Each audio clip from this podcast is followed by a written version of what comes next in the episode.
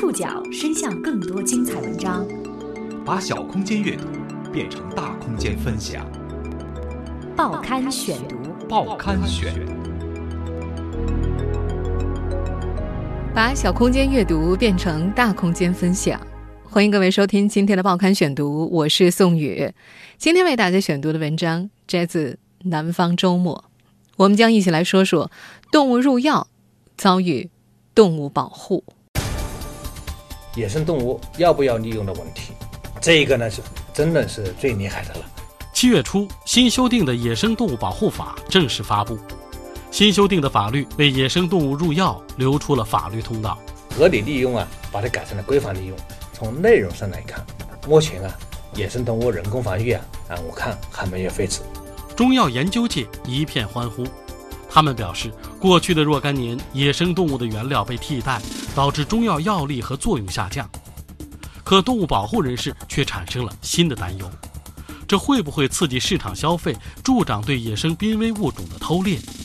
当动物入药遭遇动物保护，是救人还是救动物？报刊选读今天为您讲述：动物入药遭遇动物保护。二零一六年七月二号，北京爱他动物保护公益基金会执行秘书长张小海在朋友圈感叹：“这不是一个保护野生动物的时代。”就在这一天，新修订的《野生动物保护法》刚获得全国人大常委会通过，实现二十七年来首次大修。我们来听听当天的新闻报道。针对之前争论最激烈的虎骨、熊胆等国家重点保护野生动物制品能否入药的问题，新法规定。人工繁育技术成熟稳定的国家重点保护野生动物，经科学论证，可凭专用标志出售和利用。但野生动物及其制品作为药品经营和利用的，还应当遵守有关药品管理的法律法规。而此前征求意见的中医药法草案则提出，鼓励发展人工种植养殖，支持开展珍稀濒危药用野生动植物的繁育以及相关研究。两部法律互为呼应，为野生动物入药。留出了法律通道。和张小海一样，不少动物保护及科学界人士担忧，这会不会刺激市场需求，打开规模化使用的闸门？推动立法的国务院发展研究中心资源与环境政策研究所副所长、湖南大学法学院博士生导师常继文在接受采访时表示：“野生动物要不要利用的问题，在修法过程当中争论是最激烈的。野生动物要不要利用的问题。”这一个呢是真的是最厉害的了，因为那个立法目的里面以前有一个就是啊积极驯养繁殖，包括里边有合理啊利用这些具体的词语，所以呢这个动物保护人士看了就不高兴。后来呢在我的建议之下呢，就把立法目的里边的原来积极驯养繁殖改为规范利用，但是呢后来还不干，最后呢就把这个立法目的这条拿掉了，包只好把后边的合理利用啊。把它改成了规范利用，从形式上利用的措辞少多了，但是呢，从内容上来看，目前啊，野生动物人工繁育啊，啊，我看还没有废止。而在修法之后所举行的新闻发布会上，全国人大环资委法案室主任翟永业承认，野生动物能否入药是修法中争议最为激烈的话题。不过，他同时也抛出了中医药研究的结论：野生动物的原料被替代。导致中药药力和作用下降。如果以后野生动物的原料都被替代了，中药可能就没用了。犀牛角、虎骨、麝香、牛黄、熊胆粉，当中医遭遇日益枯竭的药用动物资源，是保护动物，还是继续治病救人？当动物保护成为全球潮流，公众对珍稀动物入药的价值也有了越来越多的疑问。这些中药的药用价值是否被神化？人工合成的有效成分能否达到与之相同的功效呢？上世纪八九十年代，野生动物药源频频告急，这迫使国家对涉及濒危珍稀动物的中药材收紧管理。其中最严格的禁令，当属1993年颁布的关于禁止犀牛角和虎骨贸易的通知。报刊选读继续播出：动物入药遭遇动物保护。若不是1993年的内指禁令，陈树的老虎饲养场或许会有一个不错的前景。而如今，价值过亿的财富，成年虎狮却只能够在冷库中沉睡，成了养殖场的沉重负担。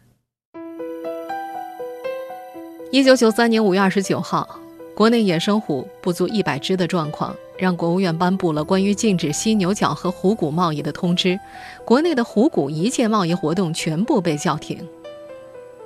原卫生部在中国药典当中删除了虎骨的药用标准，与虎骨有关的所有中药成药也全部停产。此前，中国于1980年加入了《濒危野生动物国际贸易公约》，严格禁止虎产品的国际贸易。陈树说，自己一下子就被打懵了。原本他的养殖场曾憧憬，当老虎种群繁殖到一定数量之后，考虑将正常死亡的老虎入药。眼看克服了人工繁育的技术难题，老虎一天天多了起来，还没来得及高兴，就遭遇了当头一棒。政策之变让他的饲养场骑虎难下。三岁的老虎一天要吃八公斤肉，一年下来，光老虎的伙食费就要好几万。养虎资金的巨大缺口让饲养场不得不减少喂食量。改吃比牛肉更便宜的鸡肉。一位动物保护人士透露，有些饲养场甚至喂食老虎不喜欢吃的鸡架、鸡头。威武雄壮的山大王严重营养不良，被养成了骨瘦如柴的病猫。延续至今的虎制品贸易禁令，让自然死亡的成年死虎一文不值。这些年，陈树所在的饲养场从来没有停止过游说重开老虎贸易禁令的工作。他每年花费上百万的维护费，将老虎的尸骨冷冻，只为潜在财富变现的那一天。他觉得这算是一场危险的豪赌。他盼着有朝一日，这些死虎能够光明正大的走出冷库。这个养虎为患故事生存压力的背后，是野生动物药源的频频告急，这迫使国家对涉及濒危珍稀动物的中药材收紧管理。一九八七年，国务院颁布《野生药材资源保护管理条例》，涉及十四种濒危珍稀动物药材，其中虎骨、豹骨、犀牛角等四种涉及一级保护野生动物被禁止采猎，属于自然淘汰的，其药用部分由各级药材公司负责经营管理。而鹿茸、麝香、熊胆、穿山甲、蛤蟆油、金钱白花蛇、乌梢蛇等十种涉及二级保护野生动物被要求限制使用。羚羊、蛇类等涉及中药功效动物严格管理，加强保护。也正因为如此，《本草纲目》当中收载了四百六十一种动物药，而在中国药典当中，这一数字锐减至大约五十种。在中医药界，恢复部分名贵动物入药的呼吁从未停止。他们的理由是，取消动物入药导致许多传统名方名药的失传与失真。如果再不保护好，中药将名存实亡。不过，动保界和科学界坚持认为，寻求珍稀天然动物药的替代品，才是解决动物药源匮乏的最好途径。报刊选读继续播出：动物入药遭遇动物保护。中国工程院院士、中药药理学家李连达说：“正常死亡的人工养殖东北虎。”是否可以考虑虎骨入药啊？他从药用需求的角度策应野生动物入药。他认为虎骨在接骨续筋上有不可替代的作用。当年治疗骨质疏松、类风湿关节炎这些以虎骨为原料的中成药优秀品种，现在几乎全部停滞了。李仁达表示，虽然动物药的应用范围不像植物药那么广，但已经有两千多年历史，有些甚至是治疗危急重症不可替代的药物。全国政协委员、中国中医科学院望京医院骨科主任温建明更是将恢复名贵动物入药提到了中药存亡的高度。他表示，我国早期取消了部分药用动物的养殖和入药，导致许多传统名方名药的失传与失真。如果再不保护好，麝香、熊胆粉、牛黄等名药将被全面歼灭，中药将名存实亡。有需求。却少供应或者无供应，中医药界将目光转向了人工繁育。中药药理学家李连达认为，动物入药的开发利用和动物保护并不矛盾。他觉得野生动物保护法的对象是野生动物，不应该与人工繁育混为一谈。合理的开发利用可以有效保护野生动物资源。他进一步举例，野生梅花鹿是珍稀濒危动物，只准保护，不准食用或者药用。但是国内人工繁育的梅花鹿已经增至上万头，既能够造福患者，又有利于特种经济的发展，还能防止品种灭绝。为什么不能够有控制的合理利用呢？在李连达看来，国外那种谁都不能动的消极保护模式反倒收效甚微，灭绝的品种逐年增加。不过，动物保护界和科学界坚持认为，寻求珍稀天然动物药的替代品才是解决动物药源匮乏的最好途径。既然有了人工替代品，为何还要用野生动物入药呢？这么二十多年来，一共提供了九十吨人工麝香，就是每年，呃，用到。人工麝香的这个制剂惠及的患者达到一亿人次。我们现在听到的录音出自今年一月份，人工麝香研究及其产业化荣获二零一五年度国家科技进步一等奖。国家食药监总局网站的数据显示，目前我国有七百六十家企业生产销售含麝香的中成药四百三十三种，其中四百三十一种已经完全用人工麝香替代。根据测算。人工麝香启用之后，相当于少猎杀了两千六百万头天然麝。项目完成人之一的严崇平回忆，百分之九十九的替代率绝非一蹴而就。虽然人工麝香各方面成绩优秀，而且经过权威论证，但是，一九九四年它被确立为中药一类新药时，许多中医界的老法师受制于长期形成的观念，一时难以接受。此后二十年，麝资源日渐稀缺。人工麝香生产工艺不断改进，效果经受住越来越多的检验，如今已经成为六神丸、安宫牛黄丸、麝香保心丸等多种国宝级中成药的重要原料。不过，时至今日，中医界的主流观点依然认为，大部分天然动物的替代药还未取得突破。中国中医科学院研究员周超凡觉得，有天然的尽量用天然的这个观点要坚持。目前，天然动物药的替代方法大致有两种：一种是使用天然的香性动物来替代，比方说处方中含有犀牛角的中成药，往往会以水牛角来替代；另外一种方法则是通过人工合成非天然产品来替代。在周超凡看来，不管是香精替代还是人工合成，共同的问题是无法达到同样的疗效。他以治疗血液系统疾病的犀角地黄汤为例，由于犀角。被禁止入药。原本由犀角、丹皮、地黄组成的方子，由水牛角加十倍剂量替代。动物实验显示有一定效果，但是等效做不到的话，只能说聊胜于无嘛。中药药理学家李连达则以熊胆为例，他表示，天然熊胆的成分有五大类，其中包括胆酸类，而人工熊胆成分熊去氧胆酸只是胆酸类中的一种。无法完全替代天然熊胆的药效。实际上，德国的熊去氧胆酸胶囊优思福和意大利的牛黄熊去氧胆酸胶囊涛罗特已经在中国上市，年销售额达到数十亿美元。让李连达不解的是，2004年国家从国家基本药物目录当中删除了熊胆胶囊，却将德国的熊去氧胆酸胶囊补入了国家医保目录。除此之外，日本用我国古方生产的救心丹，含有熊胆、麝香、牛黄、蟾蜍等珍稀中药，可以在全球畅销无阻，销售额达百亿元。而我国生产的同类药，不但外销被禁止，国内销售同样受阻。李连达质疑，洋中药进入中国无人反对，国产同类中药却遭遇四面楚歌，这到底是什么道理？他觉得动物保护机构反对野生动物入药的背后还有点别的东西。类似的观点在中医药界有不少拥趸。中国社科院重大调研项目中医药事业国情调研组组长陈其广就认为，中药和西药存在竞争关系，中医药的发展妨碍到了西药的利益。不过，世界动物保护协会资深科学顾问孙全辉有不同的看法，他认为。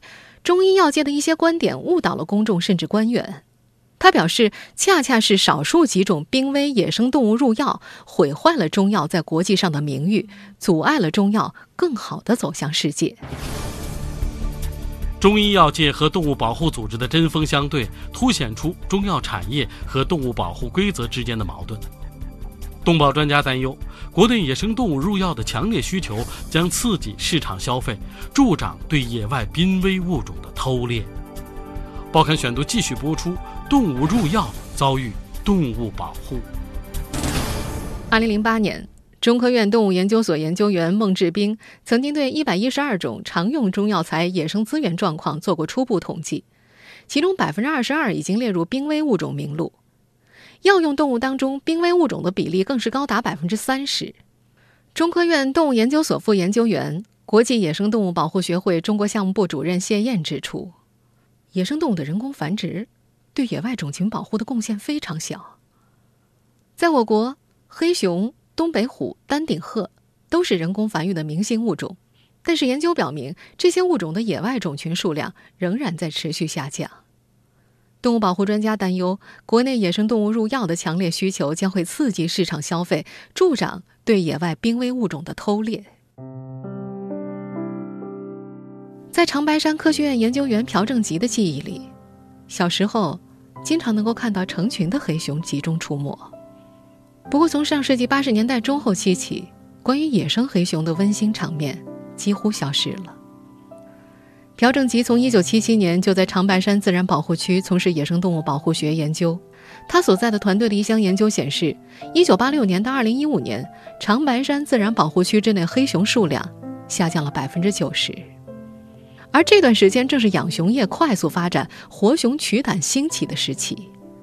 当时，熊胆的价格被炒到了每克一百多元，见长的需求加上利益驱动，捕杀盗猎开始增多了。这正是导致野外种群数量下降的重要原因之一。而人工圈养种群的演化并不容易。朴正吉的团队曾经也放过五头饲养的黑熊，但是野外种群根本不接受它们，这些黑熊基本被自然淘汰，只能够到居民区里去找食物。目前，黑熊的人工养殖技术已经相对稳定，但是国内的野生黑熊种群至多不超过两万头。二零一二年，亚洲黑熊被世界自然保护联盟列入了濒危物种红色名录，易危易类。更让动物保护专家们担忧的是，中医药界先开发后保护的观念，也就是对已经濒危的物种设置大量的研究和人工养殖项目，极力去挽救。而面对目前资源仍比较丰富的、仍被大量利用的物种，很少采用有效的措施避免其陷于濒危境地。最讽刺的例子就莫过于高鼻羚羊的濒危化过程。一九八八年，中国将高鼻羚羊列为趋于灭绝的国家一级保护珍稀动物，但当时的蒙古、哈萨克斯坦等国仍有一百万头以上。世界自然基金会也呼吁中药技师用羚羊角取代犀牛角。不过，到了一九九五年，世界自然基金会就不得不停止这一宣传，因为到了那个时候，高鼻羚羊的全部种群都被列入了《濒危野生动植物国际贸易公约》附录二，它们自己也成了濒危动物。剑桥大学、英国帝国学院等机构曾在《自然》杂志上公布了联合数据：二零零零年，全球高鼻羚羊的野外数量接近十八万头；二零零二年，锐减到五万头。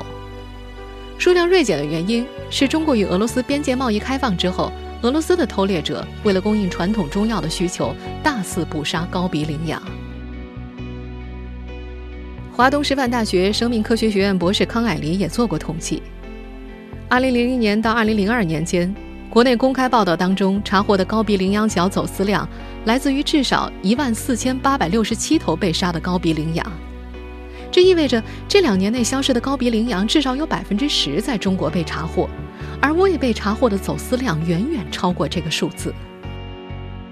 中科院动物研究所研究员孟志斌警告：如果这种倾向持续下去，中药涉及的濒危物种的继续增加将不可避免。新版野生动物保护法已一锤定音，颇为失望的动保界将最后的希望寄托于名录的修订。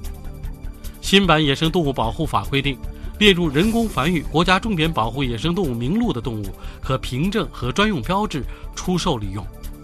但是，名录的修订存在诸多变数。报刊选读继续播出：动物入药遭遇动物保护。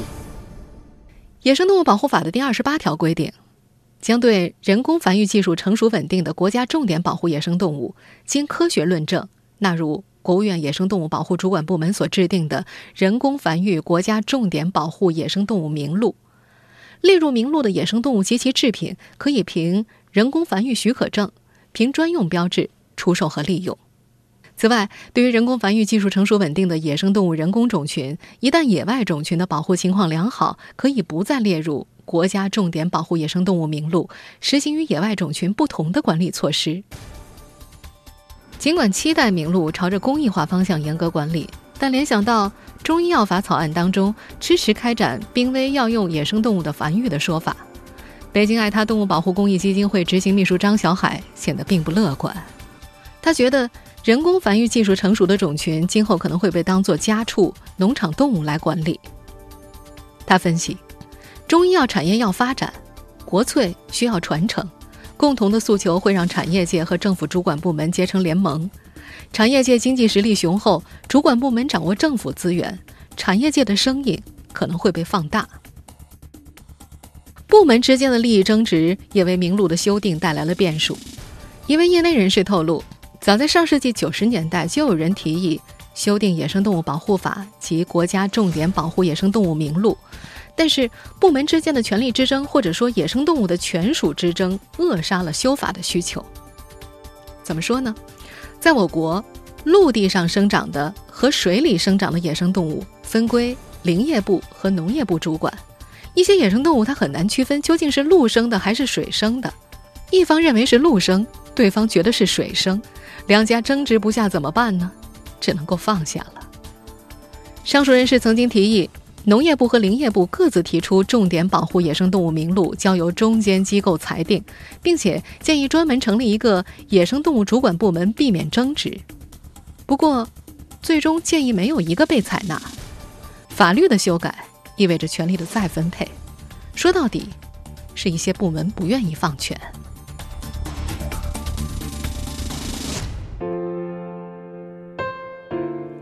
在世界自然基金会高级总监、首席研究员范志勇看来，野生动物保护法属于资源法的范畴，因此利用的问题是无法避免的。世界自然基金会也始终提倡合理利用野生动物资源，将对野外种群的影响降至最低。在范志勇看来，所有的决定都应该基于科学性、合理性和可持续性。如果把生物多样性保护放在首位的话，那么人类就应该让步。如果一点放弃都不愿意做，那么人类和所有野生动物都有可能完蛋。